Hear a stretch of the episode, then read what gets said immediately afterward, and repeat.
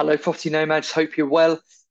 Great news if you are developing or thinking of getting into property development, and that is that Michael Gove is looking at relaxing planning rules to create more homes in city centres. Uh, it's an article off the BBC. Uh, go through the article briefly. It gives away a little bit of information, but not too much. But the key thing to take away from this podcast episode is that they there will be more opportunity moving forward in the development sphere. So if it's something you're looking at getting into, then now might be a good time to do that. So Michael Gove is to relax planning rules in England in an effort to create more homes in the hearts of our cities. It basically says he wants to make it easier to convert empty retail premises and betting shops into flats and houses perfectly understandable uh, with the way that commercial property is at the moment and what's coming down the line. There's probably going to be a lot more commercial property available. And if people, investors, developers like yourselves, ourselves, can pop in and make it easy to convert into flats, houses, whatever it might be, then that makes our life easier. It also means that we can generate and build, create new homes because supply is much lower than demand. So therefore, the ball works in our favour. Of course, the, this plan has got its critics. Uh, people saying conversions are often poor quality. Um, depends on the developer, depends on what the regulations are at the time. So yes, I'm sure that anyone that's bought a new build or has bought a property that's been converted, the quality can vary. I think that's down to the developers, uh, the people that are used in, in construction. Uh, I'll tell you a story. I won't mention any names or any areas because that's not fair. But I was uh, doing an energy performance certificate for uh, a client the other day, and they do a lot of uh, building site work and he was mentioning about a company who were building a big set of new builds, and they had done everything properly for the first couple of builds to meet all the acoustic tests, etc. Uh, and then basically didn't do any of the acoustic testing or any of the um, things needed to make the new builds uh, acoustic friendly from there on uh, because the inspector had turned up inspected the first couple, was happy with that, and uh, the builders, uh, construction people, then didn't want to do any uh, acoustic work to the other new dwellings purely because uh, it would cost too much cash. So that's just gives you an idea of how the system can be gamed. Um, it's not right, it's not fair.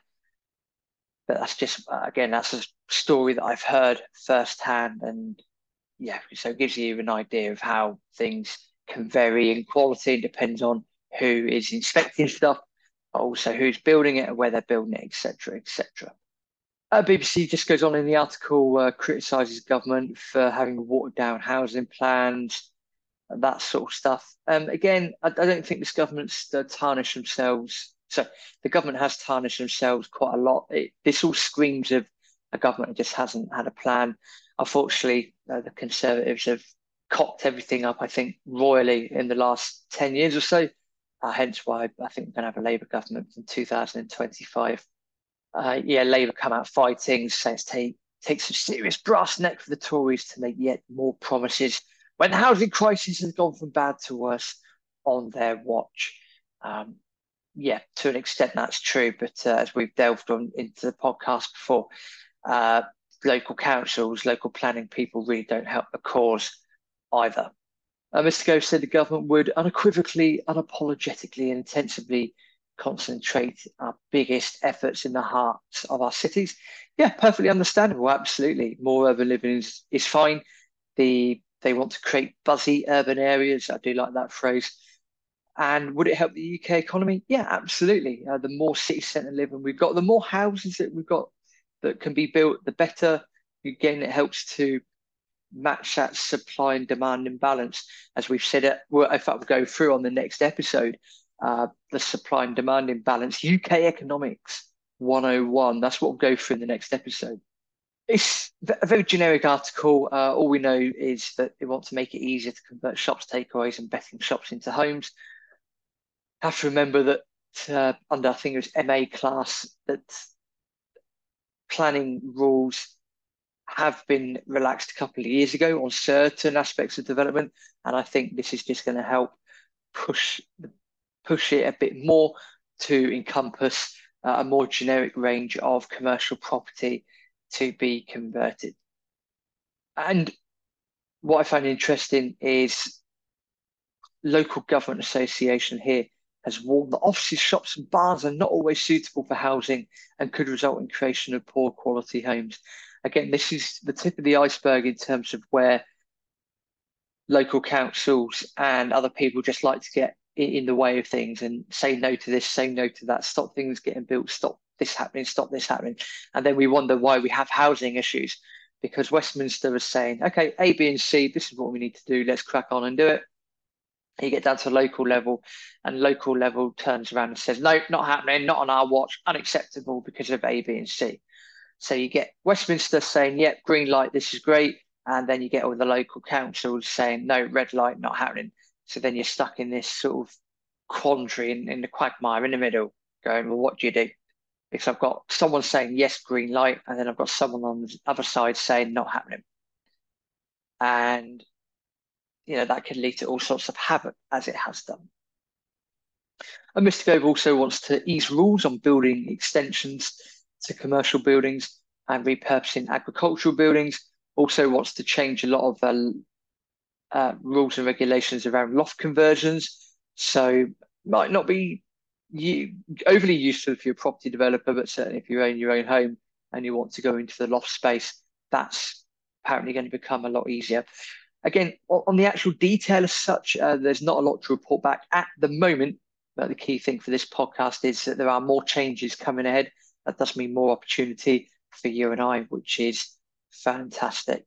He's going to create. He's going to face criticism for. Um, he's going to create criticism regardless. Uh, Conservative MP for South Cambridgeshire, Anthony Browne, tweeted by saying, I will do everything I can to stop the government's nonsense plans to impose mass house building on Cambridge, uh, where all major developments are now blocked by the Environment Agency because we have quite literally run out of water. Uh, I would imagine that Anglian Water in that area are probably uh, are pitting the water away, just like most other water companies that might be a reason why. And again, this is one of those things where government says, yeah, let's crack on and do this. And even one of their own constituents at this time, uh, Mr. Browne, assuming you're a Mr. South Cambridgeshire, is, is opposing it because the Environment Agency is saying no more, no more house building. And this podcast isn't about that, but you can tell the lunacy of what we have to deal with here in the UK uh, in in a nutshell, we've got to work together. We have to work together to create more housing. You're not going to make everyone happy by doing it, but the supply of housing in this country is much shorter than demand. We'll go through that in the next episode. It is what it is. There's a lot that can be done. It involves working together which in the 21st century seems to be almost impossible because people love throwing their toys out the pram at any available opportunity. All I can say to you is thank you for watching, thank you for listening. And if you're getting into the development world, the development sphere, then opportunities will be coming up. There's always opportunities available. It's just about identifying them, working with them, and then surrounding yourself with a very, very good team and moving forwards. As always, thank you for following the podcast, please like the podcast, subscribe to the podcast, share the podcast with others, and catch up with us on our newsletter. Head to our website to do that.